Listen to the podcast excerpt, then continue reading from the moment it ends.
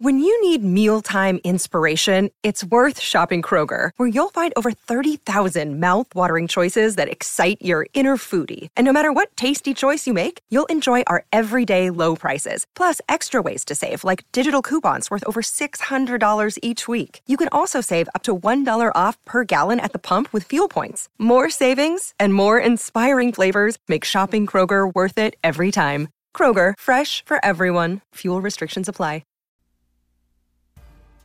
These guys busted in 2023. There's no way to spin it. Oh, Smitty. But, Smitty, Nick Chubb got hurt. He didn't necessarily bust. He busted. As did JJ, as did Ja'Marr, as did even Bijan. Bijan busted as well. Look, if you didn't deliver anywhere near your ADP, you busted. Now, the reason we're collecting here today is to discuss which of these players won't repeat that situation. Now, we all love Bijan Robinson, and we don't think he'll bust this year, okay? But he didn't deliver. These players, there's three of them on here, and even Tyreek Hill wasn't quite there at the end when you needed him. So there's a little like upset face next to the green check mark, but McCaffrey, Tyreek Hill, CeeDee Lamb. That's it. In the top 12 ADP, pulled fresh from September, right at the beginning of the season. This is what we're looking at. We need to dissect it. We need to dissect the top 25. I've got the other list right around here somewhere. I think right here it is, right here. This small little graphic I could barely see. Here's the top 25 overall. We're breaking it down. We're digesting it. We're looking at it. We're analyzing it. Who is bouncing back, who isn't, and what other players should we be on the lookout for to bust on us and do what these players did in the first and second round in 2024. The Fantasy Football Show, it begins right now. Live from the FantasyFootballShow.com studios, it's the Fantasy Football Show live! Monday through Friday, 8 p.m. Eastern. Smitty is also live whenever news breaks. Live whenever news breaks. Live whenever there's a game and we need to review that. Live at 8 p.m. Eastern. We're a little late tonight, but, you know, we do it live. So sometimes when you do it live, you have some time constraints. But we're here like we are every single Monday through Friday. And there's so much to talk about in relation to bust candidates for 2024. I mean, it is such a tough conversation to have with people. Just like last year when we talked about the potential of Ekeler busting, the potential of Kelce busting, but we all kind of, in general, in the fantasy football population said, you know what, let's let it ride one more time on Kelce. Let's give him the benefit of the doubt. That didn't work out so well. And so we do have to have the very tough conversation about Christian McCaffrey, because everyone's going to want to act like, yeah, you keep doubting him, he's going to burn you. True, but Austin Ekeler had as unbelievable of a year coming out of his 27-year-old season as McCaffrey did. Ziggy, how old is Austin Ekeler? Austin Ekeler is 28 years old. Ziggy, how old is Christian McCaffrey? Sorry, I didn't catch that. Ziggy, who are you asking? How old is Christian McCaffrey? The son of a bee, bro. Christian McCaffrey is 27 years old and was born on June. Ziggy, off. My point being is the pathway that Christian McCaffrey... I know he's Christian McCaffrey, but so was Austin Ekeler. You got to remember, Austin Ekeler was Austin Ekeler. Everybody said, yeah, you doubt him, you're going to be a fool. He doesn't. He gets little mileage because he catches a lot of footballs. Christian McCaffrey will be... I'm not saying Christian McCaffrey will bust. That's not what this is about. I have gone on record so far this entire offseason, which began the moment week 17 concluded, right? I've been on here in repetitious fashion saying that it's riskier to doubt McCaffrey than it is to trust in him. And I still firmly believe that to be the case. However, to what degree? To what end? And I'm here to tell you, I cannot endorse anybody putting all their eggs in one basket in McCaffrey, because Austin Ekeler was 27 years old, coming out of the 2022 season, looking like a monster, walked into this past season we just played in 2023 in the same age group, the same production level, the same everything that McCaffrey's walking into. You just have to consider it. You have to. And if you draft this man in, let's say, 3 out of 3 leagues, you are running the risk of having what just happened with Travis Kelce. Hey, it's Kaylee Cuoco for Priceline. Ready to go to your happy place for a happy price? Well, why didn't you say so? Just download the Priceline app right now and save up to 60% on hotels. So whether it's Cousin Kevin's Kazoo Concert in Kansas City, go Kevin, or Becky's Bachelorette Bash in Bermuda, you never have to miss a trip ever again. So download the Priceline app today. Your savings are waiting. Go to your happy place for a happy price. Go to your happy price, Priceline. Put your mind in the headspace you were in the offseason. Kelce was a lock. He was older, but don't worry about it. We'll worry about it when it comes. He was a lock. Put yourself in the headspace you were in when you entered 2023, and Austin Ekeler was the number 3 overall pick. The number 3 overall pick, and that was a man I told you not to draft. Now, granted, I had my questions about a few players that delivered. I didn't want to put all my eggs in one basket in Christian McCaffrey at all. And he delivered. Had I done that, would have been an amazing year across every single league. In the leagues I have him, he did well. He did amazing. He won me a league. Like, what are you going to say? But in a league where you had Ekeler, in a league where you had Cooper Kupp, who fell off this list right toward the end, but he finished as player 111, 111. Nick Chubb, Saquon Barkley, Stefon Diggs, Travis Kelce. You had any of these older players like Diggs, like Kelce. Nick Chubb, you could say, is not an older player, but a big injury history. These guys dropped off. They just dropped off. Diggs dropped off massively. You know what's crazy is when I went to go look at where Diggs actually placed, I was expecting it to be in the 30-plus territory. I'm like, okay, this guy can't possibly have finished in like the 20s, right? 20, 25, 26, 27. Stefon Diggs finishes number 25 overall, which makes him less of a bust than a lot of these guys that are tagged a bust for 2023, but he's still a bust nonetheless. He was 10 overall. He played as number 25 overall player, right? But the reason he was a major bust at the end of the day, no matter what, is his drop-off. Diggs is 30 years old, walking into this upcoming season. The Diggs turns 31 during the year. Ziggy, how old is Stefon Diggs? Stefon Diggs is 29 years old. He's not 29. On November 29th, Ziggy, isn't Stefon Diggs 30 years old? Ziggy, isn't Stefon Diggs 30 years old? He doesn't understand. Stefon Diggs is 30 years old. He's a liar. Ziggy, you're making me look like a fool. He's saying he's 29. He's saying he's 30. Believe me, he's 30 years old. He's born in 1993.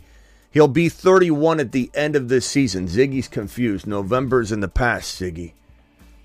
I mean, sorry, I don't know that. Yeah, you don't know anything. You don't. You really. What good are you? You're the worst co-host in the history of fantasy football. He's 30 years old. He turns 31 this season. Look at Diggs at 30. Well, 29 years old. He turned 30, but 29 years old. Look at him. 10 receptions, 102 yards, 1 TD. 3 TDs in week number 4. 1 TD in week number 5. 1 TD in week number 7. 1 TD in week number 9. He was an absolute monster. 102 in week 1. 111 yards in week 3. 120 yards in week 4. 121 yards in week 5. 100 yards in week 6, 70 yards, 86 yards. Diggs, like you forget, like I didn't even realize Diggs had this good of a start to the season because we got so used to him from week 10 on, crapping the bed all the way out. 1 touchdown, nothing. Diggs was an absolute travesty the second half of the season. And he was 30 years old. 30 years old is the kick to the nads, the kiss of death. Ziggy, how old is Cooper Kupp? You better not fail me here. Cooper Kupp is 30 years old. Thank you. Cooper Kupp. Born on June 15th, 1993. Kupp 30. Diggs 30. It's a certain age, people. You have to accept the age of decline. It's not always 100%. There will be outliers. There will be outliers occasionally, but you can't bet on them. You can't even know when they're going to fully happen. Now, Christian McCaffrey gets a pass because it feels like I said, it's more risky to doubt McCaffrey than it is to trust McCaffrey. So you just check Sleeper. He's 30. That's what I just said, Brian. And it's crazy to think about like McCaffrey falling off. It is, but you've got to put yourself in the headspace of this time last year. It was crazy to think that Kelce was going to drop off. It was crazy to think that Ekeler was going to drop off. Don't put all your eggs in one basket with McCaffrey. That's my lesson of the day. I know we need to believe in him to some degree because, again, it feels riskier to doubt him. But he's 28 years old. 28 years old. Ziggy, how old is Aaron Jones? God, he is the worst. Ziggy, how old is Aaron Jones? Aaron Jones is 29 years old. 29 years old. When did he turn 29? He just turned 29. He was 28 years old. Who missed the majority of the season? Aaron Jones. Ziggy, how old is Alvin Kamara, who played amazingly, who was suspended? Alvin Kamara is 28 years old. 28 years old. Born on July 25th, Ziggy, 19... off. Who vanished right at the tail end of the season? Alvin Kamara. Does everybody understand that 28 years old is the kiss of death for running backs? It is. It just is. It doesn't mean you can't, like Aaron Jones, ball out in the playoffs, but he was injured all year. You can't, if Aaron Jones finishes on an amazing tear, you cannot expect him to do that in 2024. Aaron Jones, Alvin Kamara, maybe Christian McCaffrey. He probably plays elite for the amount of games he's on the field, but how many games will McCaffrey miss? He's almost sure to miss a handful of games. That's going to be the problem.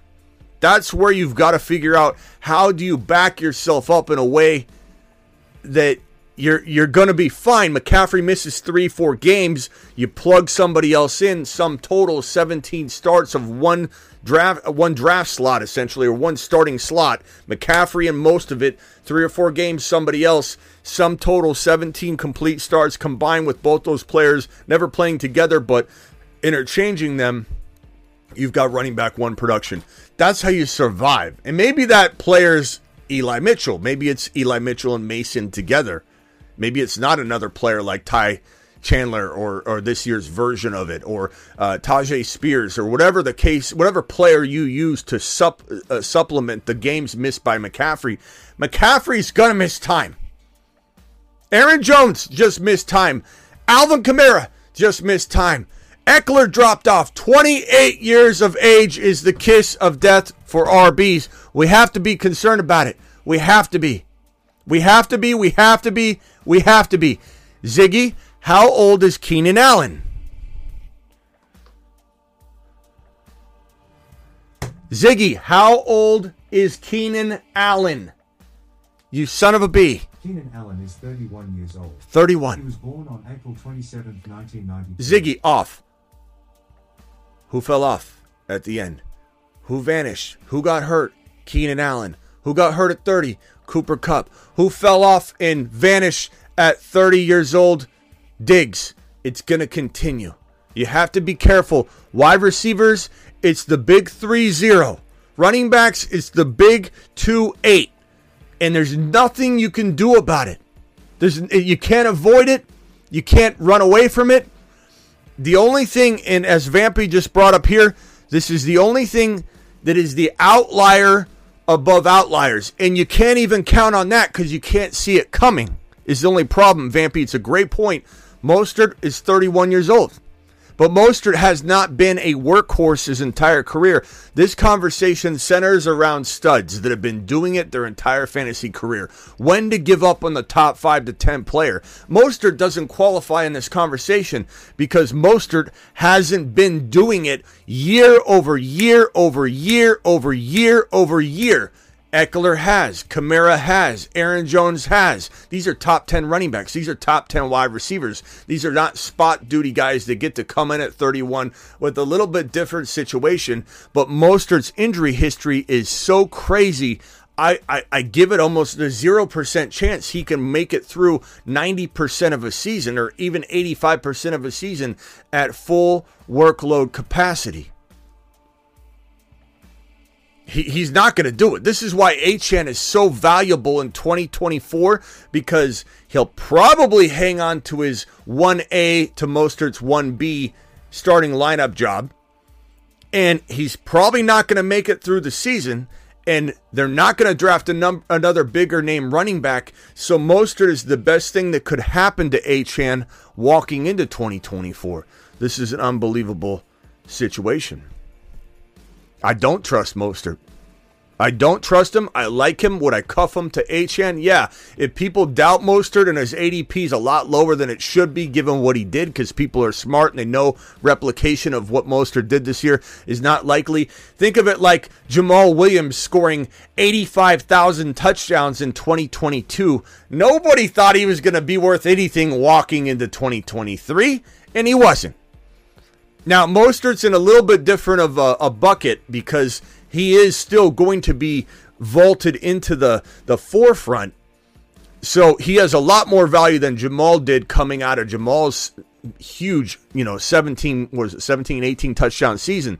But Mostert is absolutely going to get a shot, but he's not going to stay healthy. He's not. He's one of the most injury-prone players in the National Football League. He did get banged up at the end of the season anyway. He's leaving the season injured, so it's not like he ended on a high note necessarily.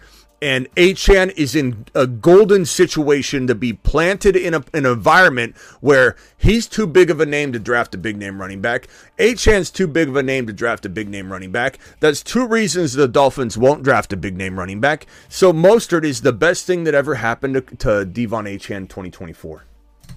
You can't use Mostert, and I know you weren't, Vampy, you're just asking. You can't use Mostert as an outlier example. Not to mention, did you see Mostert coming? No. Did you see McKinnon coming? I mean, we did on the channel. We said pick him up and grab this kid and use him. But like in a general sense, in like the early offseason, not developmental. Okay, Mostert developed into an amazing player. McKinnon developed into an amazing player. It was about how quickly do you jump on the train. But for the most part, you couldn't see McKinnon's initial rise. You couldn't see Mostert's initial rise to this degree, and so outliers won't qualify because you're not going to necessarily see them coming. If a 30-year-old or a 31-year-old or a 32-year-old Cordarrelle Patterson popped out of nowhere at a ripe age of whatever the hell he was, 87 years old. This is not something that is an exact science, but is very damn close. 28 years of age. If you just turned 28, you have a better shot, especially if your name's Christian McCaffrey. Okay? McCaffrey walking into 2024, better odds that he stays relatively healthy, explodes. But here's what I think could happen, and I'm not saying this will for sure happen. I'm saying it could happen. What happened with Tyreek Hill? What happened really with Christian McCaffrey? Because McCaffrey got injured at the end of the year. At the end of the day, he did get banged up, right? I think what happened to Tyreek Hill specifically is what you might get out of Christian McCaffrey next year. Amazing season, and then he takes it easy at the end. And then you're like, son of a B. You know, like Tyreek Hill got everyone to the semifinals almost. Or at least the playoffs, at least the first game. Tyreek Hill was not helping you win a game. Tyreek Hill was not there at the end of the day. I wonder if that's going to be the sum total of your Christian McCaffrey experience. Does what Tyreek Hill did this year, blows up, or does what McCaffrey himself did this year, blows up all year long, but like Hill getting banged up at the end. I just envision that potentially happening with Christian McCaffrey. So you've got to be careful. Don't put all your eggs in one basket. Your boy's not telling you to avoid Christian McCaffrey. I'm just telling you, if you got the 1.1 in 3 leagues in redraft, side by side by side, you take Christian McCaffrey, young man, in one of those. That is on Smitty's orders.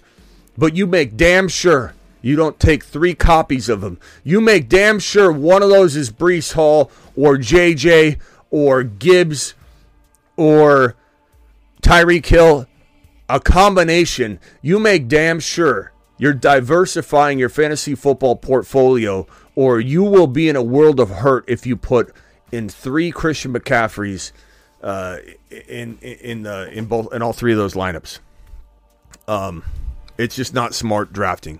Not at 28 years old. It's just look at the numbers. Look at everything in front of you. And let's put Diggs' little graphic away, which is, again, this is so shocking. I don't know if everybody else felt that way when you look at Diggs' beginning of the year at 29. Look at him at 29. Look at him at 30. Look at him at 29 years old, and he turns 30. Look at him at 30. Unbelievable. It's unbelievable. Completely dropped off. And you might say he'll do okay next year. Would I buy him at seller dweller pricing? Sure. Is he going to be a seller dweller? I don't know. We'll have to figure out if that's possible. Josh Jacobs, bust. 13 overall. Derrick Henry, surprisingly, did not bust in 2023. He is the outlier that nobody should be saying opened a wormhole or gateway or created a blueprint for other running backs. This is the anomaly above all anomalies. It should not make you start thinking running backs can survive the 28-year-old curse, because we just saw a bunch of them not. Amon-Ra St. Brown, smash. Tony Pollard, bust. A.J. Brown, look, smash, but really kind of tailed off and didn't help people at the end. It's kind of like the Tyreek Hill thing. It's like, how do you say that they had a bad season, but they definitely felt like they didn't deliver what they should have. Josh Allen, one of the best picks in the draft. And this is why I went live on the Josh Allen second round lock video. You might want to go back and watch. It's got a picture of a padlock. Josh Allen, it's his second round padlock. He's a lock in the second round for me. Look at this man. Look at this man. This man's an unbelievable marvel. He's a fantasy football machine. And he was at pick 18, and he absolutely smashed for people. You could argue he deserves first round consideration. You won't need to take him there. I have great news. You don't need to take him there. The market value for a quarterback in a 1QB in almost any circle is not first round. Never going to be. Won't be. The pressures of taking somebody that high are too great, and that's a false pressure, I might tell you. It's a fabrication of regurgitated content in the fantasy industry that's telling you that Josh Allen doesn't deserve a 12-13 turn pick, because he absolutely does. But no, young man, you do not take him there, because you don't need to. You take Josh Allen where you can get away with getting Josh Allen, and that's going to be probably middle of round 2. He's an absolute monster. Devonte Adams, look, he actually got nearer to his ADP than a lot of these guys, so he got the I didn't bust, but I didn't explode. I was a mediocre pick that kind of pulled my weight at the end of the day, but certainly a disappointment given the expectation level.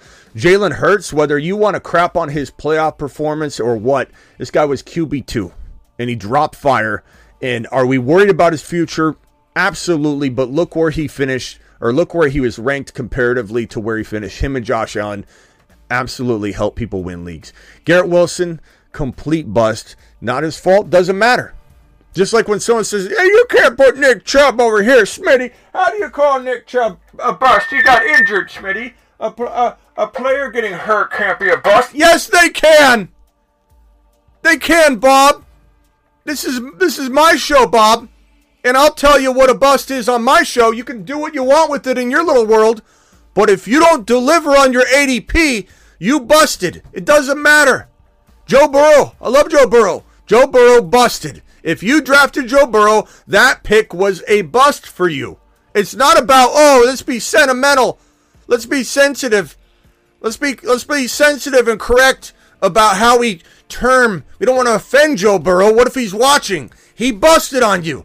You drafted Joe Burrow, he busted on you. You drafted Ja'Marr Chase, he busted on you. Bijan Robinson at 5, he busted on all of us. He still did absolutely phenomenal given the situation, and we know what's coming. We're smart enough to know the whole world got screwed, including Bijan, on the usage, but he still didn't deliver his top five. I can't come in here and start saying, oh, I really landed my Bijan Robinson prediction. He finishes running back 9, which is super amazing considering. But he didn't deliver top 5 overall value. He delivered Bijan Robinson. He finished as 39 overall player in general. Across different scorings, it's going to be different, but 35 to 39 overall. That's not top 5 overall. That is a bust. That is a bust.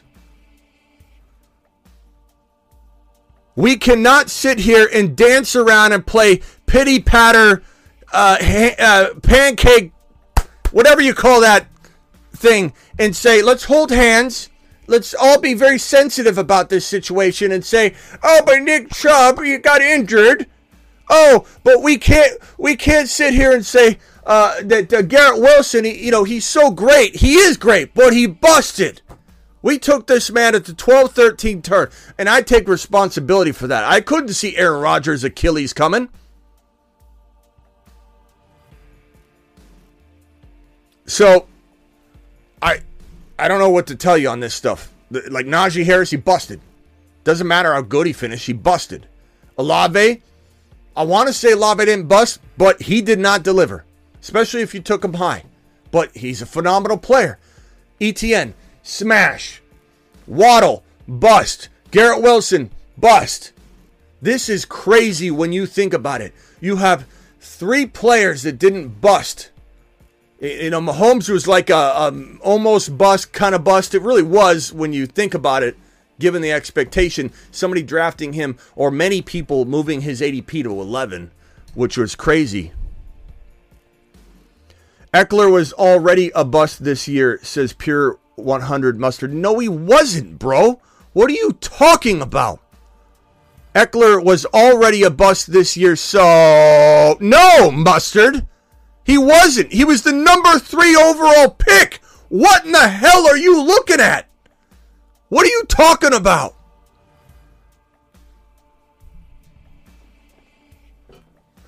What are you talking... Don't try and act like... Bro, I'm the one that said don't draft him because he was going 3 overall. What are you talking about? This is crazy when you think about it. 1, 2, well, we'll just say 9 over here, 10, 11, 12, 13, 14, 15 players out of the top 25. 15 players out of the top 25 busted in 2023. That is absolutely asinine. That is crazy. That is 60%. 60% of the entire top 25 busted. Mustard says, I thought you were looking at ahead to 2024. No, bro. This is 2023 ADP data. It's right on the screen, Mustard. Jeez. It's all right. I appreciate you. Okay. So, I guess where we go from here. 60%. It's insane. 60%. Brian keeps looking up everything. That's what I just said again, Brian. Brian's like... the day late, dollar short, Brian. Brian, your live stream might be about 80 seconds behind. Okay, so hey, here's what we're gonna do. I'm gonna tell you the players I think have a shot at not reoccurring in the bust category or failing us walking into this upcoming season. Okay, JJ clearly. He's not somebody you consider a bust. McCaffrey, draft him with caution, meaning draft him in 1 or 2 leagues. Do not put all your eggs in one basket. If you had 3 number 1 overall picks in 1 sit down in 3 separate leagues, you're drafting back to back to back. You do not take him more than once. You take him in 1/3 of those drafts if you have the number 1 overall pick in 3 separate drafts. You do not. You do not say, oh, well, it's McCaffrey. Everybody said that about Ekeler. Everybody said that about Kelce, including myself. I went against my better judgment of using the age of decline. Knowing that the decline was very likely for Kelce, I said, you know what? Let's throw it to the wind. And it didn't work out well. Do not do that with three of your leagues. Do it with one, with McCaffrey. He deserves that. But get ready. Make sure you have a damn good backup plan for the games that McCaffrey will, in fact, miss. Because he will miss a handful of games in 2024. JJ, he's fine. Ekeler, don't go near him unless his ADP falls into the craziest territory you've ever seen in your life. Ja'Marr Chase, he does not belong in the top four, given he can't sustain that value for an entire season year over year. If he falls to 10, 11, 12, we're back in. We love Ja'Marr Chase. We love Joe Burrow, but we need to adjust and adapt their ADP or their value slightly. Chase, number 4 overall, too high. Bijan, I like him lower. We still don't know if Bill Belichick is headed over to Atlanta. He interviewed with Atlanta. That is not good news. It sounds like there's mutual interest between the two. We are really hoping that the Dallas Cowboys opportunity opens up for Bill Belichick. We'll have to see on that one. It's crazy when you really, really think about it. I'll be honest. I do kind of see. I can envision Bill Belichick in Atlanta. We'll have to wait and see on that one. But hopefully we have some other teams on here to catch Bill Belichick's eye, right? So hang tight on Sirianni. Hang tight on the main two situations that could pop up and be very, very solid for Bill Belichick and other coaches. There's more coming. So Ja'Marr Chase. 4 overall, no thank you. 9, 10, 11, 12 overall, especially 12, 13 turn. Love it. Tyreek Hill in redraft, I'm fine with this value. He's breaching that territory of getting too old. Why? Because he's one of those fast twitch guys, and the hamstrings are going to go at some point. It makes everybody cringe to talk about doubting McCaffrey, doubting Tyreek Hill. No one's saying walk away from either of them. Again, like Tyreek Hill, like Christian McCaffrey, riskier to doubt them than to believe in them, but to a degree, to an extent, to one league out of 3 or 4 or 5. So honestly, 20% of your leagues, you should not own more than 20% of your shares of Hill, or 20% of your league should consume Hill. No more than 20-25% of your league should consume Hill or Christian McCaffrey. Make sure you have at least 75% of your league not doubling down on players that are teeter-tottering on the verge of falling off. Bijan, he disappointed. Oh, that's where I was at. Bijan disappointed. I love him this year. We got to kind of wait and see on Bill Belichick and what happens coaching staff-wise, but he certainly could earn this value. I think 5, 6, 7 is fantastic for Bijan. It's worth the risk. But because we don't know who's coaching, that becomes a don't put all your eggs in one basket. And then as we find out what's going on coaching staff-wise and what the structure of the team's going to look like, who's the quarterback, we can start investing more eggs in the basket. And maybe a Bijan Robinson, given how young he is, given how good he is, you could be more of an investor in Bijan than you are in Hill or McCaffrey. Maybe you up it to like 40% of your leagues. I'm okay with that. There's risk to that. You got to know that risk. Kelce, depends where he goes, but he's a bottom 5 to 10 tight end option in 2024 if he even plays.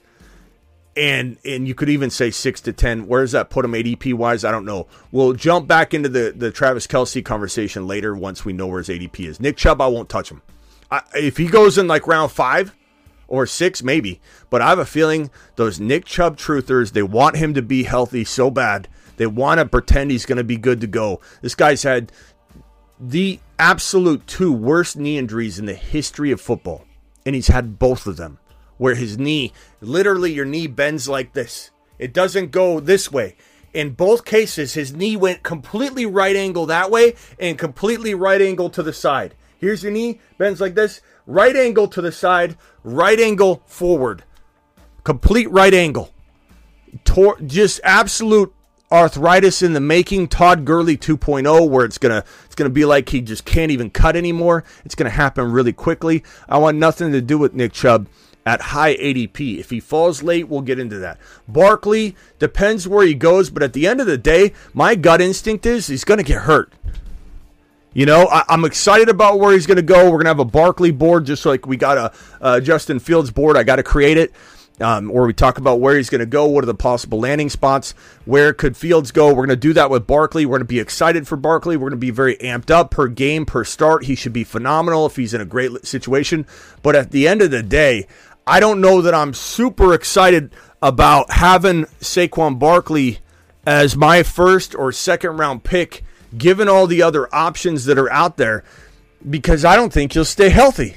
He plays at 120%. We love him for that. We give him credit for that. That's a great characteristic of a guy that could just go out there and give 110%, 120% every single time.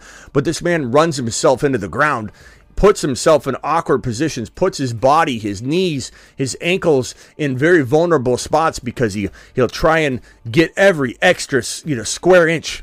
And it's great, but like Kittle does that. Kittle's very, very prone to injury. He had a great year this year, Kittle. Staves off injury pretty well, but these guys, Kittle and Barkley and Gronkowski, Rob Gronkowski in the past, these are special animals inside their mind. They're just like, they are absolute monsters when it comes to getting extra yardage. Nobody can compete with Barkley, Rob Gronkowski, George Kittle. These guys are extra yard monsters. And they'll get every extra square inch they can, and they'll put their body at risk for it. And I just feel like Barkley, at the end of the day, he could be a phenom for 10 straight weeks, and then he suffers an injury. Where's his ADP, though? I might be in one league. Stefon Diggs, he's got to fall like 2 rounds. He's got to be a third, fourth-round pick for me to love Stefon Diggs, even if he lands in a good spot. If he goes in the middle of round 2 because he's in, let's call it Dallas or something, because I have a feeling they're getting rid of this guy, then I don't know. I don't know where I would place him, but definitely not round 1 or 2. Mahomes, I don't know why he even climbed to 11 in this ADP data, but he did, and he's nowhere near anything but a third rounder, but I do like him in round 3. CeeDee Lamb, quite honestly, this is a conversation that seems so easy to be like, yeah, he's the best ever, right? But what if McCarthy leaves? What if they bring in Bill Belichick? What if this offense changes and it's a defense and run game oriented situation? We don't fully know. Like, we need the offense to stay the same. Kellen Moore had this system going vertical all the time. And when McCarthy took over play calling and Moore went to LA, we had been stuck in a place where we're contemplating downgrading or worrying about Lamb until, what did I say the entire offseason? I think I said this every single time I talked about CeeDee Lamb's situation. If you go back and watch it, it's I believe Lamb in this offense will, if they try and run the ball, like McCarthy said, we're going to get back to running the damn ball. They're going to fail because this offense is built to pass. It's built to be a top 5 high octane offense. It's not meant to then displace some of the passing attack into the rushing and make it this well balanced, slow down tempo offense. And so what I said was, if it doesn't work, which Pollard wasn't working, they would have to wiggle their way back and shimmy their way back to a Kellen Moore type of feel and throw the damn ball again. And as soon as they did that, Lamb was on fire. Lamb finished the year on a tear. Lamb was a monster. The problem is, if McCarthy's gone, which he may or may not be gone, I don't know what in the hell to think of CeeDee Lamb and McCarthy's not there. It's not the same system. There's talk about redoing a lot of things in Dallas. I don't know what to make of it right now. You'd have to tread lightly and understand that Lamb could take a hit in value or maintain this top 5 to 10 value. I think if he was at 12, we'd smash that, right? That's packaging in all the risk. That was last year's ADP. This was September's ADP. Lamb's now going to go probably 5 or 6, and that's where we got to be a little worried, right? I don't think Lamb at 12 is ever going to be something we see. Jacobs, don't go near him. I mean, it depends where he goes in his ADP, of course. If he has really good ADP, then we'll look into it. But if he's got anything close to second round ADP because he has a new landing spot, I'm not on that train. Derrick Henry, where's he going to go? It's not going to be Tennessee, but this man will be 30 years old. Like, I understand he did it at 28. I understand he did it at 29, but he was very, very taxed at the end of the game. He's worn out, and it's going to catch up to him. Maybe he has a couple big games, but he looks like he's running in mud between the tackles. And if you get him an open space, you're good to go, but it's hard to do that. Where is he going to land? Nowhere near top 2 round value. Amon-Ra St. Brown was an absolute steal. He's going in the top 7. He's worth it. Tony Pollard, you won't even have to worry about Tony Pollard. Who's Tony Pollard at this point? A.J. Brown, I don't know if he's going to linger in this territory ADP-wise next year, but I'm really concerned about where his headspace is. I did a video, post, and we did a video here too. Has he played his last snap in Philadelphia? We don't know. He scrubbed his social media from Philly. There's unrest on this team. The locker room might have been lost. Sirianni might have lost the locker room. Will Sirianni be fired? Et cetera, et cetera. I keep checking Twitter right now to see if there's any updates or anything like that. I will keep you posted as soon as I know anything. But we're definitely breaching on a territory where we don't really know what in the hell is going on in Philly walking into next year. A.J. Brown could be elsewhere. He could be in Philly. You can pretend like he's not going anywhere, like you've got some inside track on this, Bob. But the truth is no one knows, and he's unhappy. Maybe the unhappiness subsides if Sirianni's removed. All those things could be at play. Josh Allen is absolutely going to earn this 18 overall value. I don't know that he'll have 18 overall value. This is last year's ADP. Devonte Adams, he's a year older. Ziggy, how old is Devonte Adams? Devonte Adams is 31 years old. He was born on December 24th, 1992. Isn't it fitting? Ziggy, off. Isn't it fitting that he had a bad year? He did end up reviving it, as your boy said, could be possible under the tutelage of a new coach, a new quarterback, a new system, a new feel, a new regenerated, hope in Las Vegas. O'Connell was Adams' only hope, is the phrase I used over and over in the offseason. The only hope was O'Connell. And Adams ended up doing pretty well. He had a couple big games that helped him get to a certain number, but he had a lot of bad games as well. Adams is 31 years old, turning 32. And I just explained to you that 30 is the drop-off year. 31 is why you saw sporadic Adams. He was 31. That was not a good year to be. He is older. You need to walk away unless his ADP falls. Hurts, he'll be in the 3rd round. You don't have to worry about this ADP. He earned it, though. You can say whatever you want about his postseason. He earned this ADP. He smashed 20 overall ADP. He was QB2. And quite honestly, I think he's a steal in the 3rd round. I don't agree with anybody. I love C.J. Stroud. And you could argue Stroud over Hurts. I'm fine with that in round 3 too, because the Stratosphere is in the building. Lift off of mission 3, 2, 1, 0.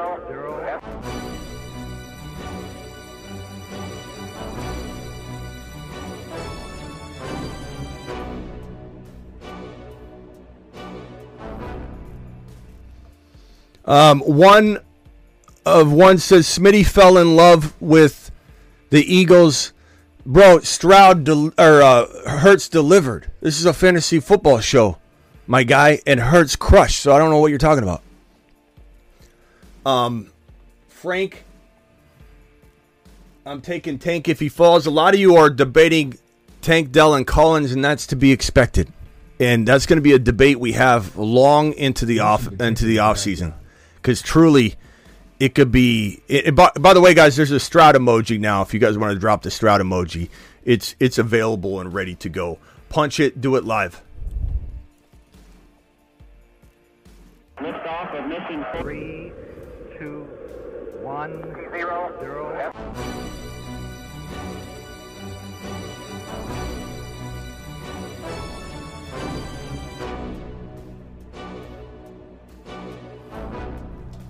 Doing it live.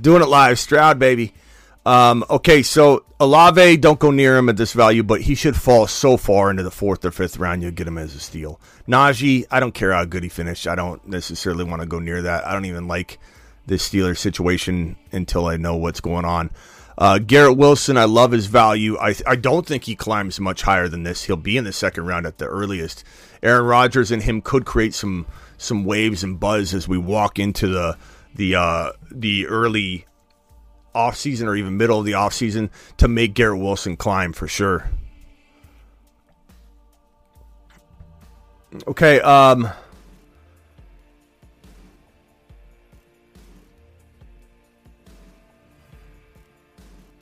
into the phone lines. Call into the show.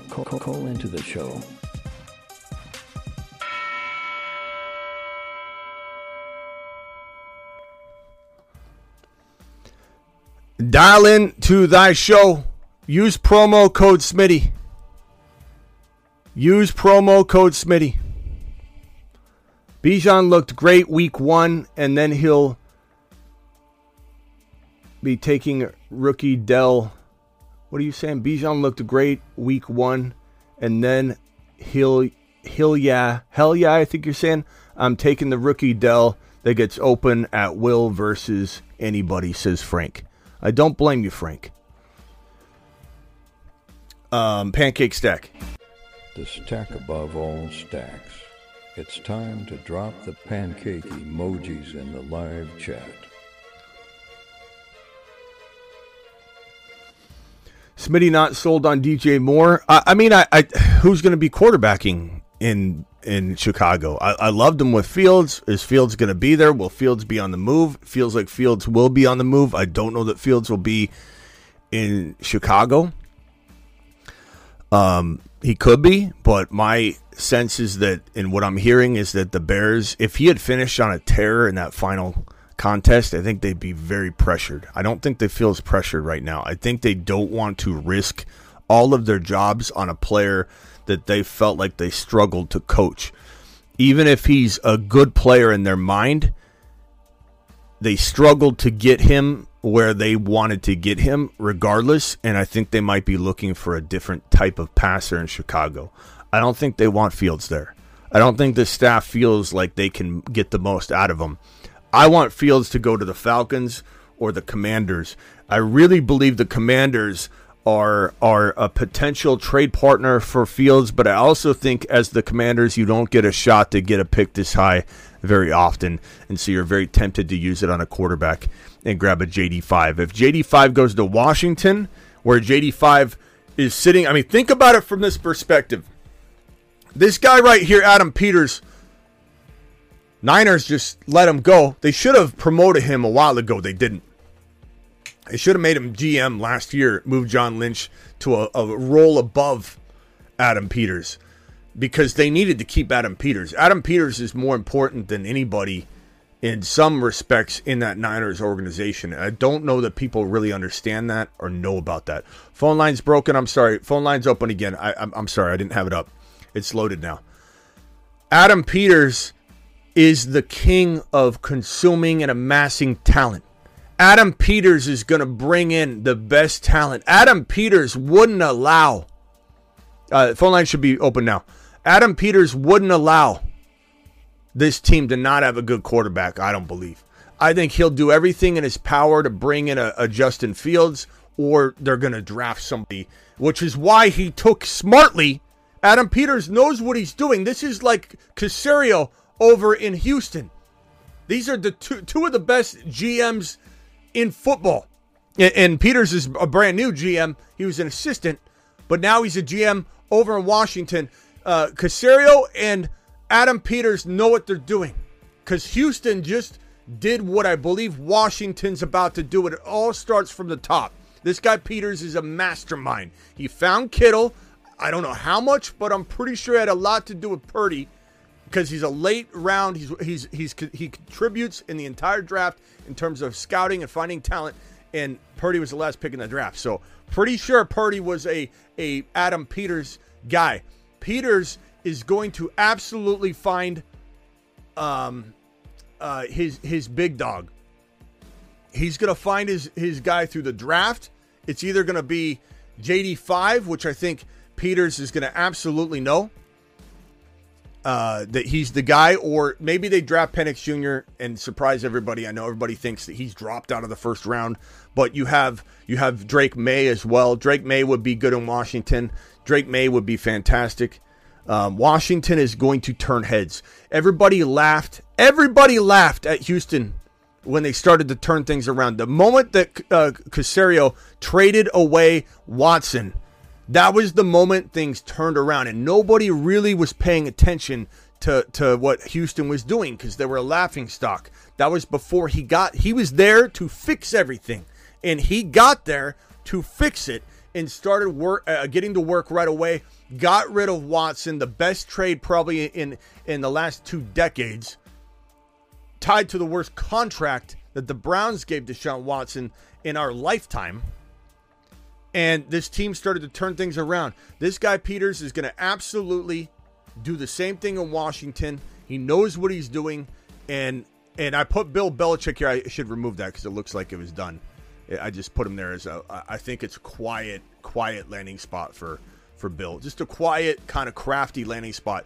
Just because he's going to have everything he needs. He's going to have a GM that I think maybe Bill at this stage in his career might be open-minded to doing less and just focusing on coaching the team. I think that together they could pick the right quarterback. The fact that the Washington Commanders have the number 2 overall pick, that puts Belichick in a place where he doesn't have to do a lot of guessing and trying to pick the scraps of the remaining quarterbacks. I'm not saying that it's a landing spot that can necessarily happen. It's kind of one that I think would be unusual. I don't know how much I like a JD5 or a Penix Jr. under Bill Belichick's command. So I just put that there. I'm just saying it's a possible landing spot. If I had to choose, I don't want Bill to be in Washington. I want maybe a Johnson. I want Johnson and Peters on the same team. Pause. I mean, is that so much to ask? It's only fitting. Peters and Johnson, Johnson and Peters. Sounds like a law firm or a movie, a late night movie on Cinemax. Let me go over to Travis. You're live. Yeah, I mean, like you said, if Belichick went to Washington, he wouldn't be the GM, and I don't think Atlanta would have him be the GM either, because the GM there's pretty good. I think he's not going anywhere either. I don't think Bill kind of a silver lining with that. Yeah, I don't think Bill has to be the GM though. I don't. I think if he stayed in New England, he had to. But going somewhere else, I don't think he. Yeah. I think he's willing to give it up. Yeah, I don't think it's a must at this point. I really don't. I don't think he's going to look at it that way. No, I mean it would let him just coach, which is what you want him doing ultimately. Yeah, just coach the play. I mean, if he has a good offensive coordinator and he has a good quarterback, he's not going to hurt too much. I know his offensive philosophies might, like a Lamb might knock his numbers down a little or whatever. But I don't know, if Kirk Cousins went to Atlanta, I think it'd be okay as long as Cousins healthy, obviously. But yeah, something like that. But I was calling to ask. With ETN, he had what did he end up like the number 3 running back or something? But, yeah. Someone in the chat made a good point of how he had a lot of carries for him anyway, 267, and then ended up with only 3.8 yards per carry. And I still like him a lot, but what do you see next year for him?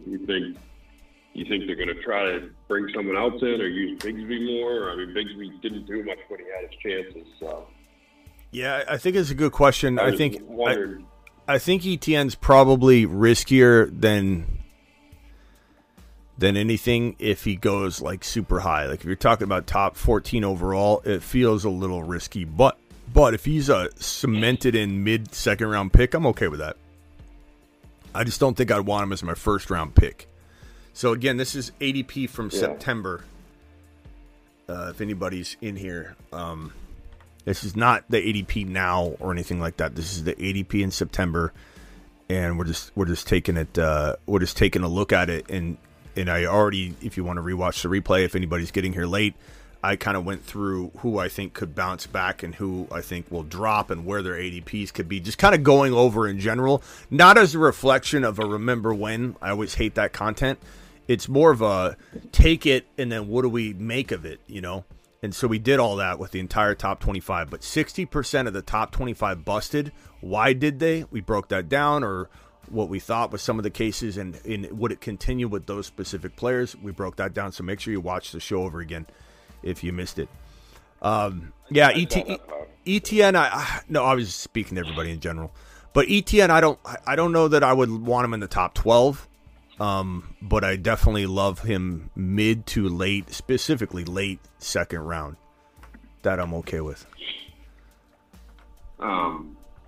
Like, I know it depends on if they bring in another running back, but like ETN or Rashaad White, like who would you have? Or Pacheco too, like, you know, those type of guys. They're all, you know, prefer ETN.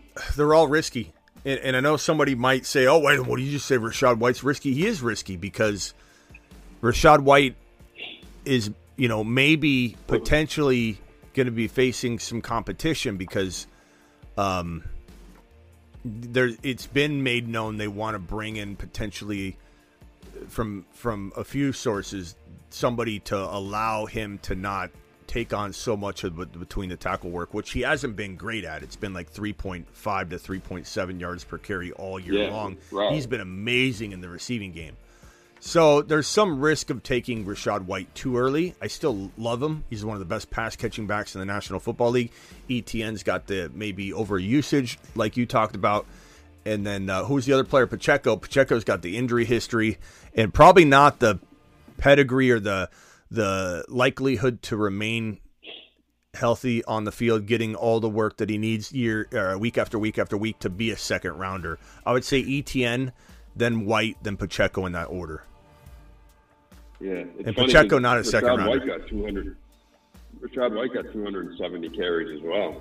I know that's a lot for a guy getting 3.7, 3.6 a pop. Right. And that's not to tear down Rashaad White. We love him. He was a Moon Man. He was a part of the first class of Moon Men. Oh yeah. So we love him here. And admittedly, I didn't think he would get as much production, and he had to through the air because clearly 3.7 a carry, he wasn't doing it on the ground. 3.6, 3.7. So he had to do it through the air, and he did. And I didn't expect Baker to be as good as he is. I admit that. Yeah, but Baker was good. Baker's still playing good. I mean, he's been phenomenal this year. But I deserves a lot of credit. Yeah, of course, don't feel like Baker's, you know, gonna necessarily be a fantasy football relevant, quarterback. But like, wow, what a nice story. You know, that guy was written off. Him and Goff. It's really nice to see him and Goff both advancing in this playoff bracket here, and just saying like, especially against each other. Two doubted quarterbacks. Yeah. You know, the two doubted guys. Former number one overall. Yeah. Number one overall picks that got cast away, yeah. Yeah. But I would just say, yeah, I do love Pacheco. Obviously, guys, he was a Moon Man. Of course I love Pacheco. I know somebody's saying Pacheco is going to have an amazing year. And I like Pacheco. I like Pacheco a lot. But, you know, he runs really hard. There's some injury risk. And then, you know, of course, you just got to make sure. The thing about the Chiefs is they always make you feel like they're going to go in a certain direction at the end of the year with their running back, and then they don't do what you think they're going to do the next, you know, September and October. It's year over year. So there's some risk to it. I'm not saying that Pacheco's not breaking that mold and that they're totally on board with Pacheco. They seem to be. But I think to take him in like the top of round 2 or mid round 2 feels way too early. He's a pretty damn good third round pick, but a not all eggs in one basket type of guy. I would not draft Pacheco in 3 out of 3 leagues in the top of round 3. Yeah. I'd want him in one league, but not the second round. No, that's I like him. I want him in one league, but I don't want him in every league, and I don't want him in anything higher than round 3. I like him a lot. Super. He's a Moon Man. We had him on the Moon Man list for a reason. Yeah, right. All right. To the moon. And he balled out.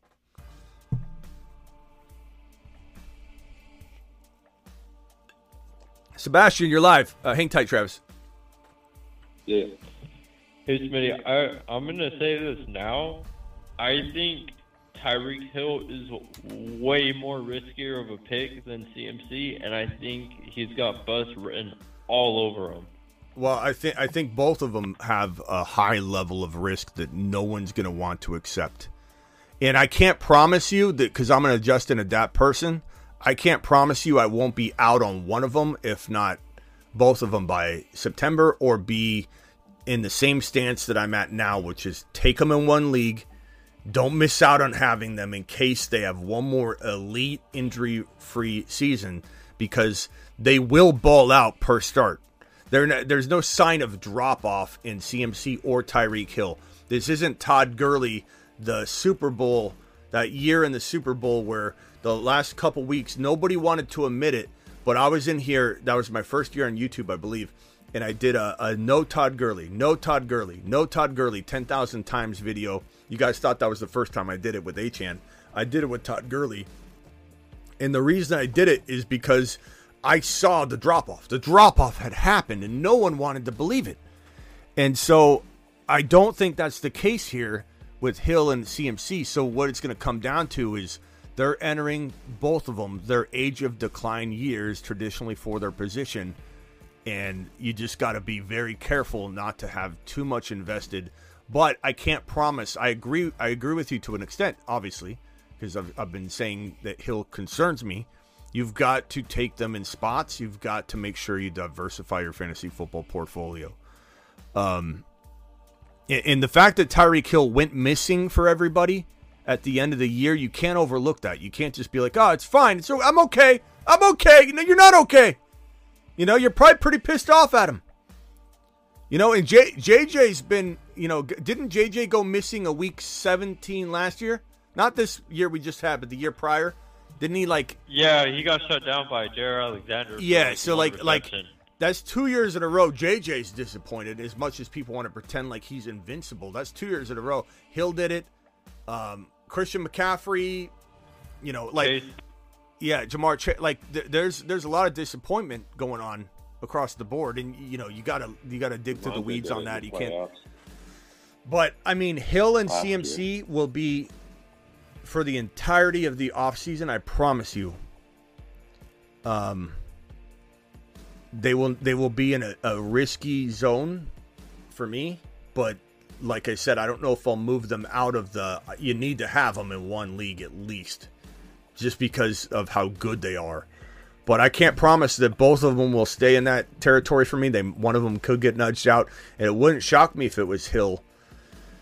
You know, we don't even know what that offense is going to look like. Miami Mike McDaniel came out and said that, or somebody asked him if play calling duties, you know, could be removed from his purview, and he said anything's on the table.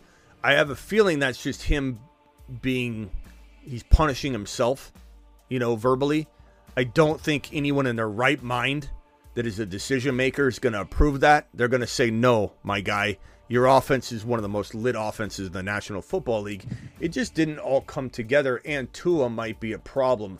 We might want to look for another quarterback and implement that quarterback in your amazing system, which will produce. Look how many years Shanahan struggled to get his team in a groove and able to go the distance. Miami Mike can't be so hard on himself, or anybody be so hard on him, that he hasn't done it yet when he's still relatively new to the offense, you know, in the team. I mean, he's still getting it going. He's done amazing for as long as he's been in Miami. So I think he's just inward, you know, disciplining himself. But like, we still don't fully know what is in store for Hill. But I have a feeling Hill's going to be amazing per start, bro. But at some point, his hamstrings are going to become a problem. You know, look at Deshaun Jackson. Probably one of the quickest guys still in the NFL, and he always kind of like comes back for a little while, and then out of nowhere his hamstrings just like... Yeah, Mike has also came out on the podcast too for the Kelce brothers, saying that he would trust an offensive coordinator, trusting that they're looking at everything the offense is going up against, and that they'd be calling the right thing to put themselves as a team in a position to win. So maybe he does that, maybe to build up the team or whatever, to spend more time. But I don't know what you just said. I don't know, it's a theory. Okay.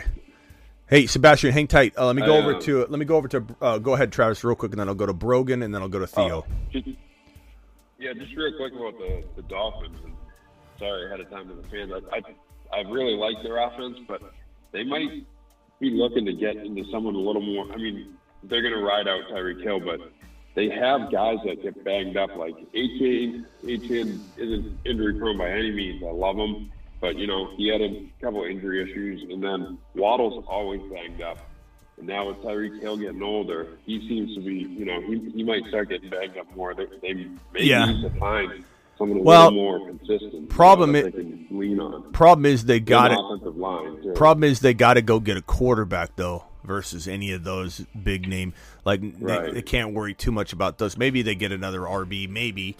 But they've got a good enough running back stable. Talent, right? I don't think they're worried about that. I think their focus and their wide receiver room's fine. I think it could get banged up. I get it, but you gotta invest everything you have in getting a quarterback.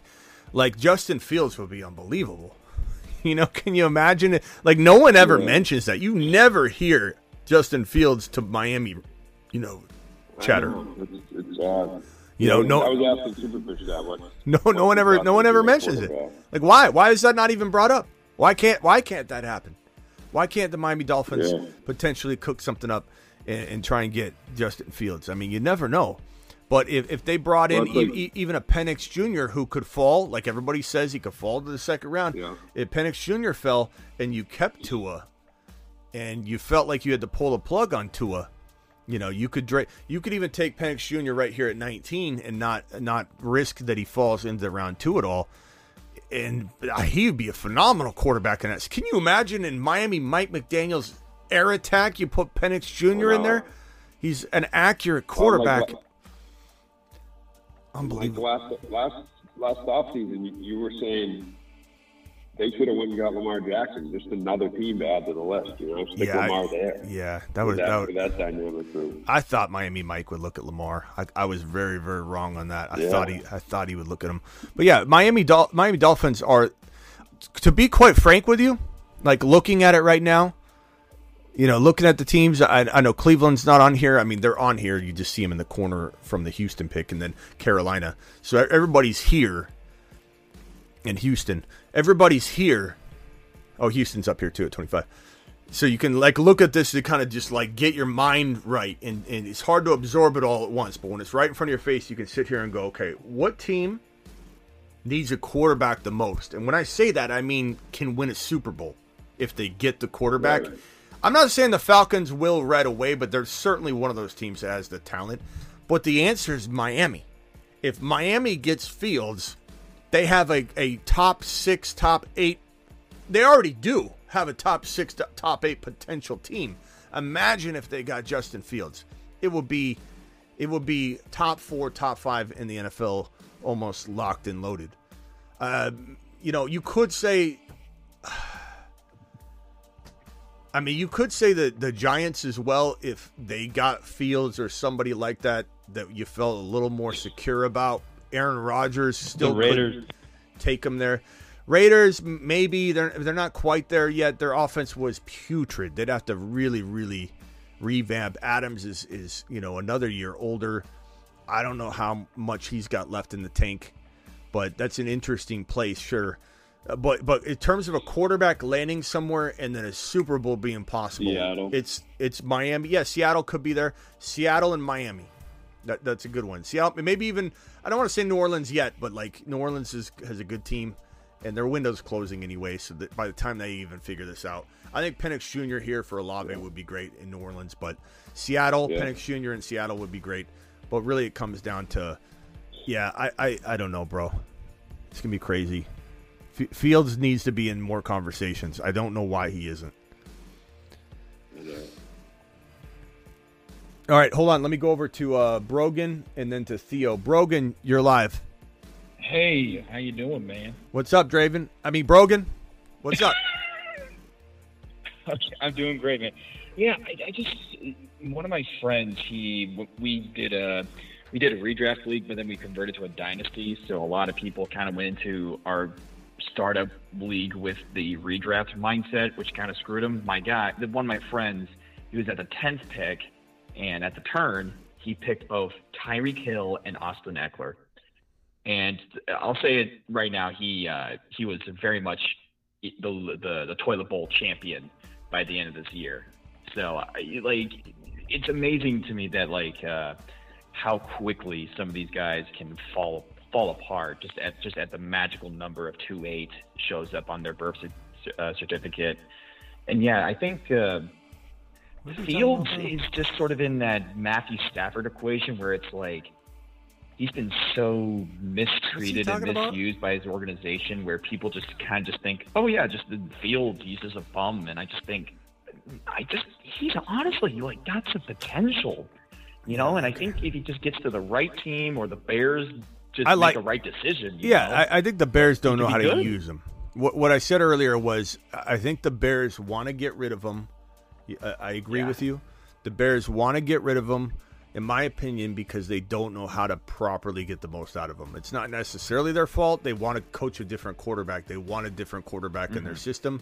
I think you need a different QB there. You just need a different QB. Caleb, they can kind of reset the clock. I think it gives polls more time to say, hey, I need another year if I don't get this. It's resetting the clock. It's a really creative way to do that, too, because you can't really fire somebody that just got Caleb and is working with them. That's going to make a mess to start a new offense. And so he really does buy himself some time.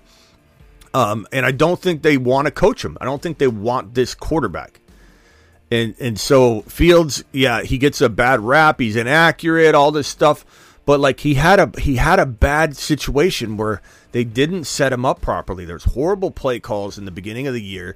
You don't trip and fall into, I think it was week 3 and 4 or week 4 and 5, where he was a top 1 to 3 quarterback in both of those weeks. He was absolutely unreal in those 2 games. Everybody and their mother thought he was back to normal. And then they just he had a good year, surprisingly, overall, but it wasn't what we wanted, you know? It wasn't what anybody wanted. He needs to go somewhere where they'll properly build around him, and he needs to go somewhere where the team's acquiring him. Like if he goes to Washington because Peters wants him to go to Washington, then they're going to build around him, and that's a place he's wanted. He's not just sitting there and a staff comes on and they got to take over, and they're like, okay, this is what we got. We're handed this man. No, this will be their choice to go get him. So if he goes to Washington, if he goes to Denver on some aggressive move by Denver, I could see it happening.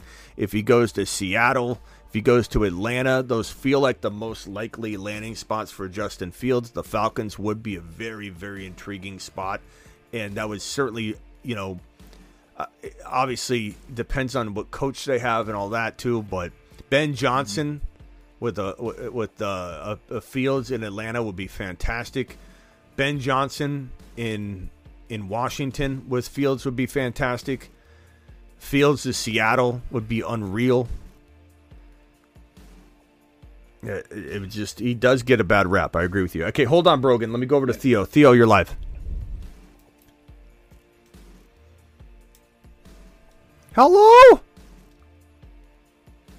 Theo? Oh, yeah. So I went kind of risky. Drafting in Dynasty right now, I just traded the 306 and the 407 for the 2-4 in the startup for Superflex. Do you think I should, and I can take Bijan, Breece, Gibbs, or the 102. Oh, a startup. I thought you meant a rookie draft. I'm like, God, I'm snoring here, bro. Second round, third round, rookie pick. Okay, so you're talking about startup. Okay, hit me with this again. Let me digest this over. Third round and a fourth rounder for a second rounder? I traded mid the 306 and the 407 for the 2-4. Okay, 2-4. And I pick now, and then I pick in 2 picks. And the best options for me are Bijan, Breece, Gibbs, and the 102. I'd probably take A.J. Brown and the Garrett Wilson, but I want the RBs or the pick. I'd probably take Bijan or Breece, man. Chat, who are you taking in a dynasty startup? You can take two of them, back to back. Yeah, because I'm on 2.4 and 2.6. Yeah, I probably take. I mean, Gibbs would be amazing too. But are you guys with me? Bijan and Breece Hall, right? Bijan and Gibbs. Yeah, I'm very much biased towards Gibbs, but I'd say Breece and Gibbs just for the guarantee of the fact that they will get production. I just know for a fact that Gibbs will get carries. I know for a fact that Breece will get carries. It's tough. It's tough. I don't think you can go wrong with that. Yeah. I mean, they're all both of them. Well, Bijan, Breece, and Gibbs. Between, I think I'm taking Bijan, but between the Breece and Gibbs are the 102. You take Breece at the 102 overall. No. The 102 in the we draft kickers for placeholders, so I can either draft the 102 or I can draft Breece or Gibbs with my next pick.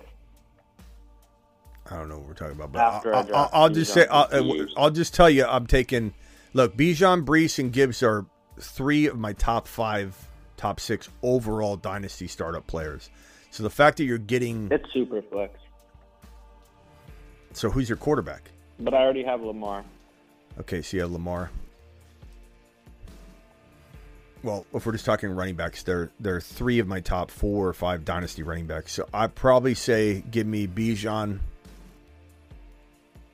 and give me Breece Hall. I love Gibbs. I want Gibbs too, but like something's got to give. It's not that I don't love you. Could go Breece Hall and Gibbs, but I mean Bijan. I like Bijan and Breece. Yeah, sounds nice. I just think Breece Hall is gonna be a monster. I mean, he was number 3 overall in the worst situation he could have been handed, and he climbed out of it. He started off slow. They unveiled him slowly. He had no good quarterback or ball movement. Team was constantly, penalties. Breece Hall would have had even more than that. There's touchdowns that were called back, and big plays that were called back for Breece Hall. Like, he would have had even a better year. I love Gibbs, but who finished number 3 overall for RBs? Bijan. I'm sorry, Breece Hall. Who didn't? I love Gibbs, but he didn't finish near that high at all. Like, I love him, absolutely love him. But Breece Hall just did it, and he did it in a very crappy situation. You can't go against Breece Hall, in my opinion. Yeah, I agree. I really like Breece. All right. Yeah. Thank you. All right, Theo. Appreciate it. I'm gonna bump you off the line because I'm gonna circle everybody off. Thank you, Theo. We'll see you later. Brogan, any final thoughts, Brogan? I think Bill Belichick should. I think the entire league should just kind of promise to just not hire Bill Belichick. He needs to go to that United Football League. Get him out of here. Just the fantasy people. Brogan, you are no offense. I love you, pal. And the chat actually really, really enjoys you. So never walk away thinking we don't appreciate you here. But some of the conversations you have are just spinning your wheels. Like, Bill Belichick's going to be coaching in the NFL. Like, this is a nothing burger conversation. I know you are, but it's a nothing burger conversation. What else? Give me something else. Give me something with substance, bro. I think Justin Fields should be the talk of the town for trades, my man. He needs to be the talk of the town. I think Justin Fields deserves a much better situation going into this year. I think he should really go to – if Ben Johnson could get his hands on him, he'll run the league. Simple as that. But that's really all I have to say. Brogan, it always sounds like you're trying out for I don't know, a rotational spot on the show or something, or you're trying out for like a stand-up gig every time you bring something up. I appreciate you. We'll see you later, Brogan. Brogan's heroes. No problem, man. You have a good time. You have a good time. You have a good time. He sounds so nervous all the time. It's like when someone hands you their coffee and they're like, have a good day, or enjoy your coffee. And you're like, you too. I mean, damn it. Why did I say that? Later, Brogan. Have a good time. Sebastian, you're live. I think ETN's going to go higher than we think, and I think he's going to bust too. I think he's going to get the 2022 Najee Harris treatment. I mean, it wouldn't surprise me. Like Travis said, he's got a lot of carries. It would not surprise me if he got injured, but I definitely love him in the second round in one league. But I'll be honest, I'm not drafting him like in every league. If he's sitting there at 2.10, I would not. There are only a few players that I'll put all my eggs in one basket. I will admit though that Bijan was one of them last year, and even though it didn't work out, he still was running back 9, and I won a lot of leagues that still had Bijan. So it wasn't like me putting Bijan all eggs in one basket was a devastating hit that I couldn't recover from. He still produced running back 9 numbers. That's still very good when you think about it. But the year prior, I had Breece Hall. Pretty much 80% of my leagues, he tore his ACL. Like, all eggs in one basket is not something that you should do unless you're willing to risk the biscuit and not be upset or bitter later. You got to have like a, you got to be very, very aware of what you're actually doing and not just saying, yeah, I know. And then when it happens, you're like, oh, I hate fantasy. It's all, you know, you got to understand. You got to be able to turn and start over and accept your decision. Like that is a bold decision. You take Christian McCaffrey in 3 out of 3 leagues at 1.1 and he gets injured and you start blaming the fantasy gods and acting like it's all, this game's all luck. That's what people do. They start pointing fingers at luck when it's still very much a game of skill. I would say everybody likes to say it's 50% luck. It's not. That's what people say when they lose. It's a game, probably 75% skill, which is a very wide, broad definition of absorbing and reacting to content you're hearing and filtering through it, and you're also your own instinct, everything that encompasses everything. 75%, and 25% isn't luck, it's avoiding bad luck. It's 25% bad luck striking you right in the nads, and that's it. It's 75% skill, 25% bad luck, and that's it. Anybody that says it's 50-50 or 75%, you lost, and you're bitter. And you got to get over that. And one way to get over that is not put yourself in that position as much as you possibly can, unless you can handle an entirely bad season. Because if you draft Breece Hall in 10 out of 10 leagues and he tears his ACL like in 2022, you get hit in the nutsack. You draft Breece Hall in 10 out of 10 leagues in 2023 and he finishes his running back 3 like he did, you're winning 80% of your leagues. That's the give and take, and that's it. Sebastian, what was your final thought? Oh, you already said it. Okay. Thank you, bro. Yeah, have a good night. Later. Rock out. Rock out. He's in the building. Hey, what's up? What's your thoughts on all the 60% bust? That's crazy, bro. It's crazy. This is part of that bad luck, though. You gotta avoid it the best you can. 60% of this list busted, but how much of it was predictable? Ekeler, predictable. Bijan, not predictable. JJ, not predictable. No. Tyreek Hill did good. Kelce, that was predictable. It's just a matter of acknowledging it or trying to walk around it. Nick Chubb, what? I said it was a matter of time. Yeah. So that's what the show's about, predictability of the bad luck. To avoid that 25% of bad luck is you got to figure out which one of these characters are the 2024 version of them, you know. So that's what this whole show's about, you know, trying to break down the bust from last year, which of them are going to carry over, which will bounce back, and then what players are we looking at that might be potential bust candidates. Like McCaffrey's one to talk about, Tyreek Hill's one to talk about. You have to have the conversation. Barkley, you got to worry about it. A lot of people are bringing up Hurts. What? How about Keenan Allen? Yeah, bro, he's 87 years old. You got to be worried about it. I know. And he got hurt like what the year. Yep. Yes, sir. But yeah, it is funny when people say that it's all luck though or whatever. It's like, I'm sorry, like I've been doing this a while. I've seen, you know, too many times you know, even specifically, you just look at a case study of one of your leagues. Like, if you can win one of your leagues 80% of the time, how are you doing that if it's all luck?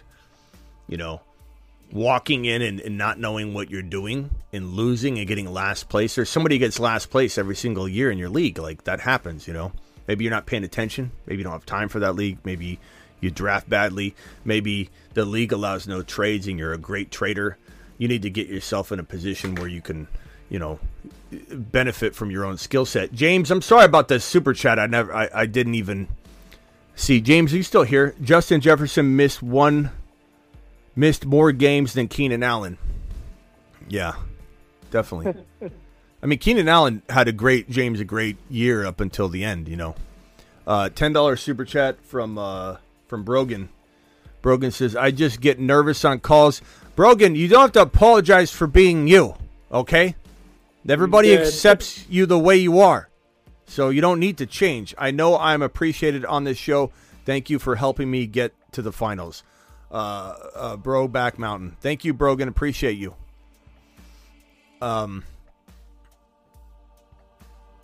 Anything else? Rock out? Yeah.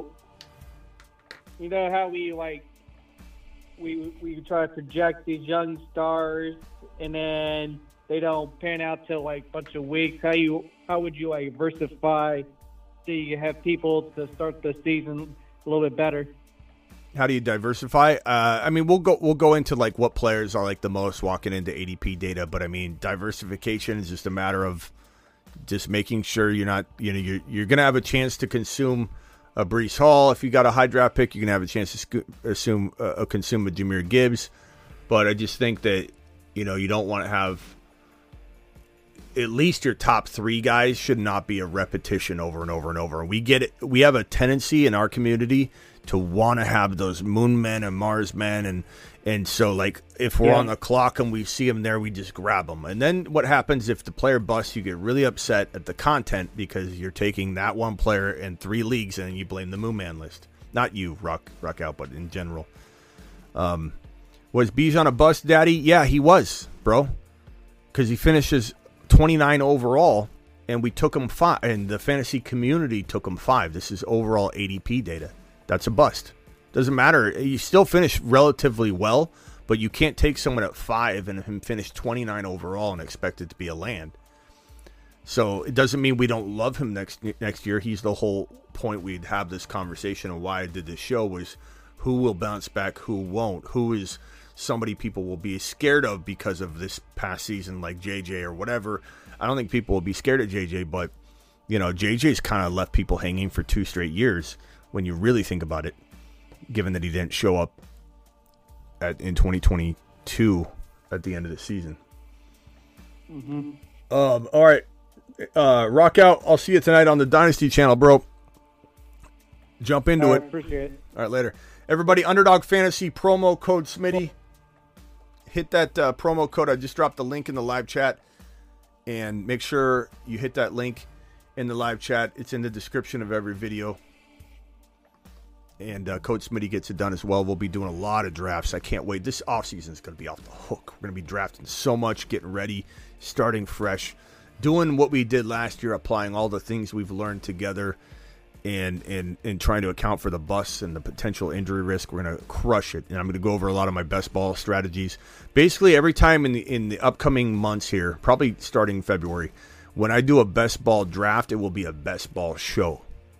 So some people say I need more best ball content. Well, what better way than to provide best ball content while we're drafting?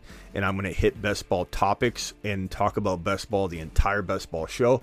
So no one can ever say this show doesn't create as much awesome content as any other best ball channel, because during a best ball draft, we will be attacking best ball advice. And not only that, you'll get yearly redraft advice in that too. It's not like it's independent, you know. Jacob, you're the final caller, then I'll go to Travis, and then I'm out of here. Jacob, you're live.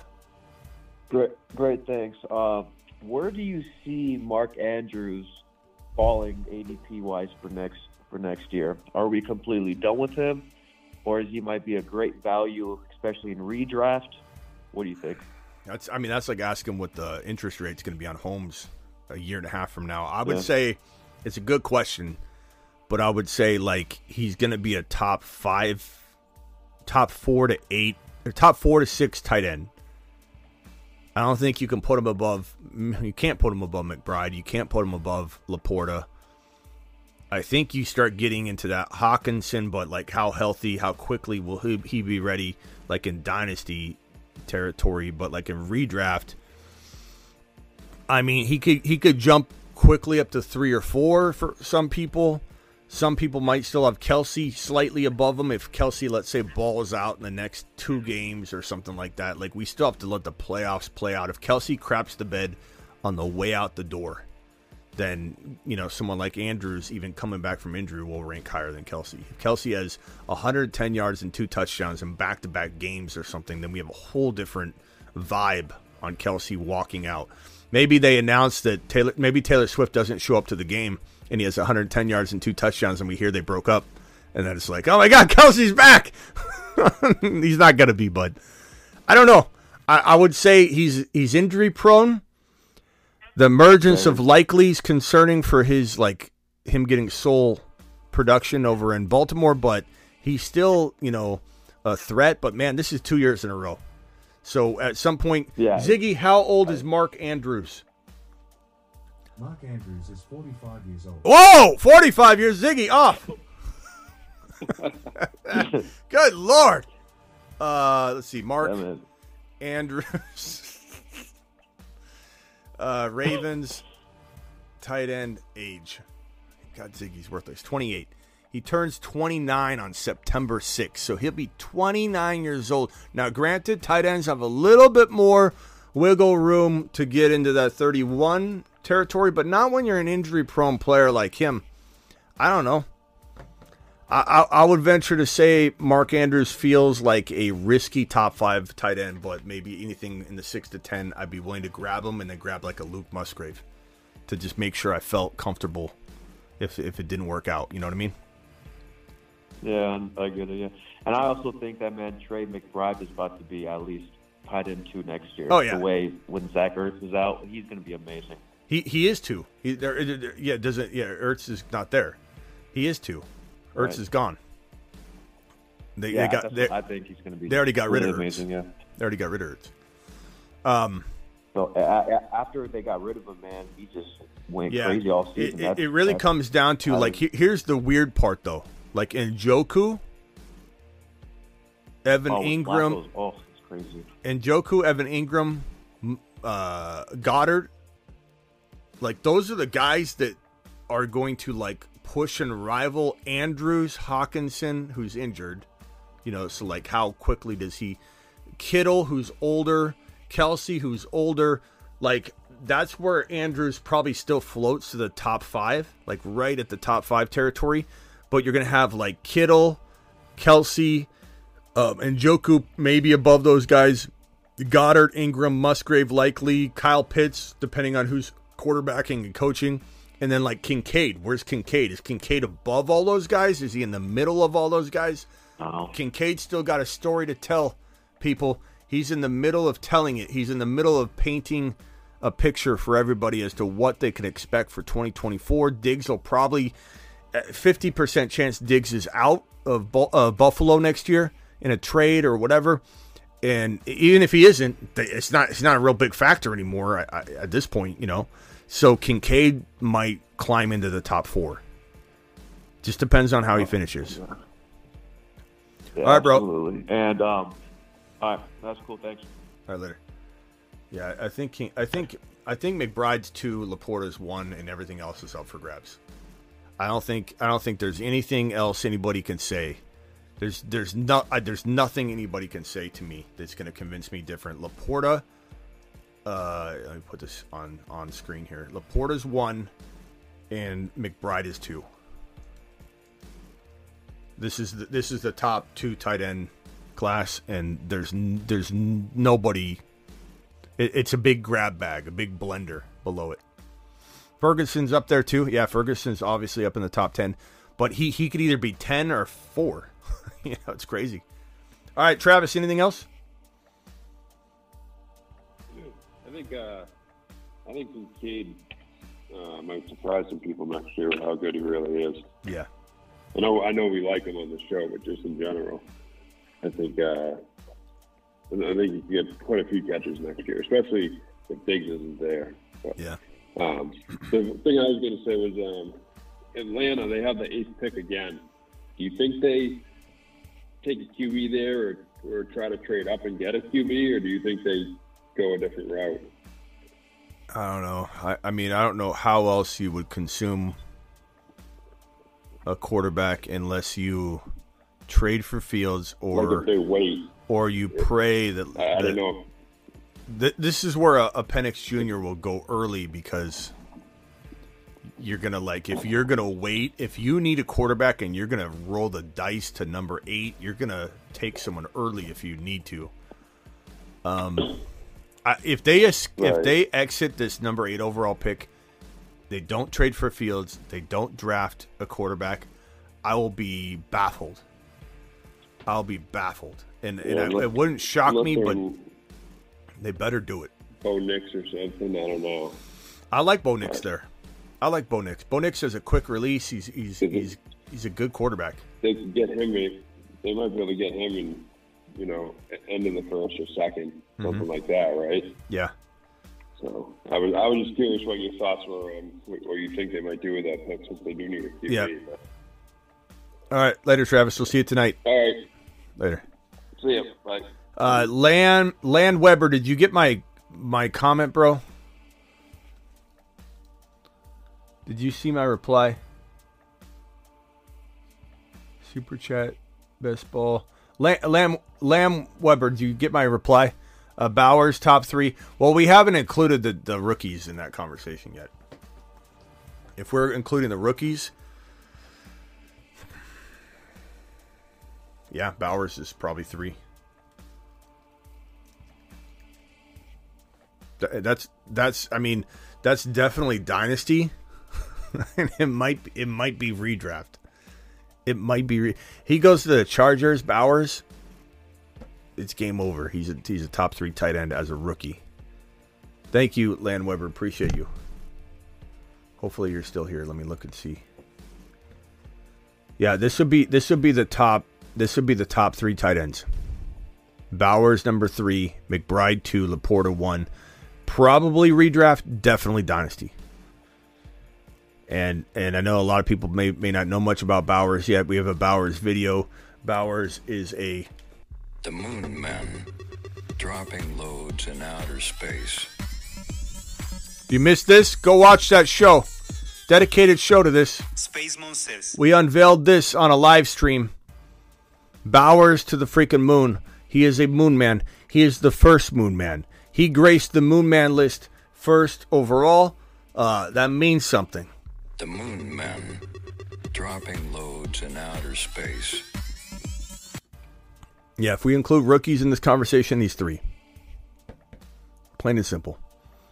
Is Ferguson in the top 5, 6? Could be. Frank, no one's ruling him out. It's just you got a big blender, big bucket full of the same type of tight end. He's very, very capable. You got a lot of change maybe going on in Dallas, maybe not. Who knows? So you're kind of just in flux right there. But he's certainly like 6 to 10, and 6 is pretty respectable when you consider the group of tight ends that are still left that we haven't even mentioned. Yeah, Bowers would be phenomenal. Imagine Herbert to Bowers, just over and over and over. Touchdown, Bowers, Bowers, Bowers. That might be the next video. Bowers.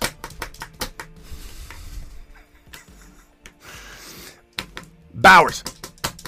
Power. Get your Bauer power. It'll be a drink. Bauer power. Get yours in stores today. Forget Law Dog milk. We want to sell Bauer power in a can, in a bottle, in stores in September.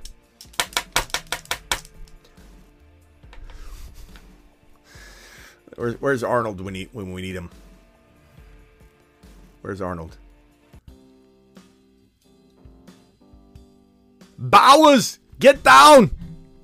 Bauer power. Do it live.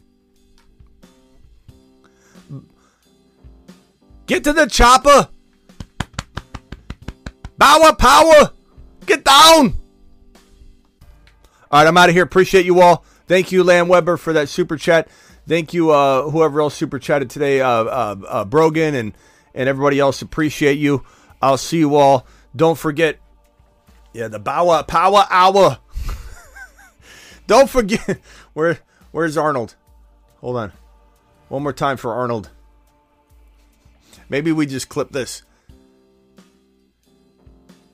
Get ready for the Bauer Power Hour. Get down. Get to the chopper.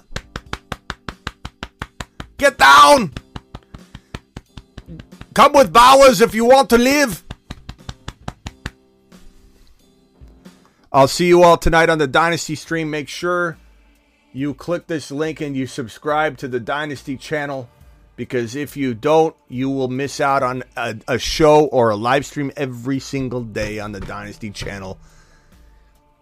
It's not the it's not a tumor. Travis said, it's not the tumor. It's a Bauer. It's a Bauer power. I don't know. Dynasty streams are usually like a little bit after midnight. Smitty, did you see the Adam Peters presser? Same situation in Washington like it was in San Francisco 2017. Aaron, I talked about Peters a lot. He's going to be absolutely phenomenal. Washington is the new Houston Texans. The Washington Commanders are the new Houston Texans. The Houston Texans were the new Lions or the new Bengals. It's a blueprint, different blueprint, but just in terms of just from the top down, getting the right GM in place that knows talent like Adam Peters does, and he's just going to flip this thing right into an absolute gem. Washington to the moon. It's going to happen fast, too. I'll see you on the Dynasty stream. Appreciate you all. Thank you, Aaron. The Moon Men, dropping loads in outer space. Lift off of mission 3, 2, 1, 0.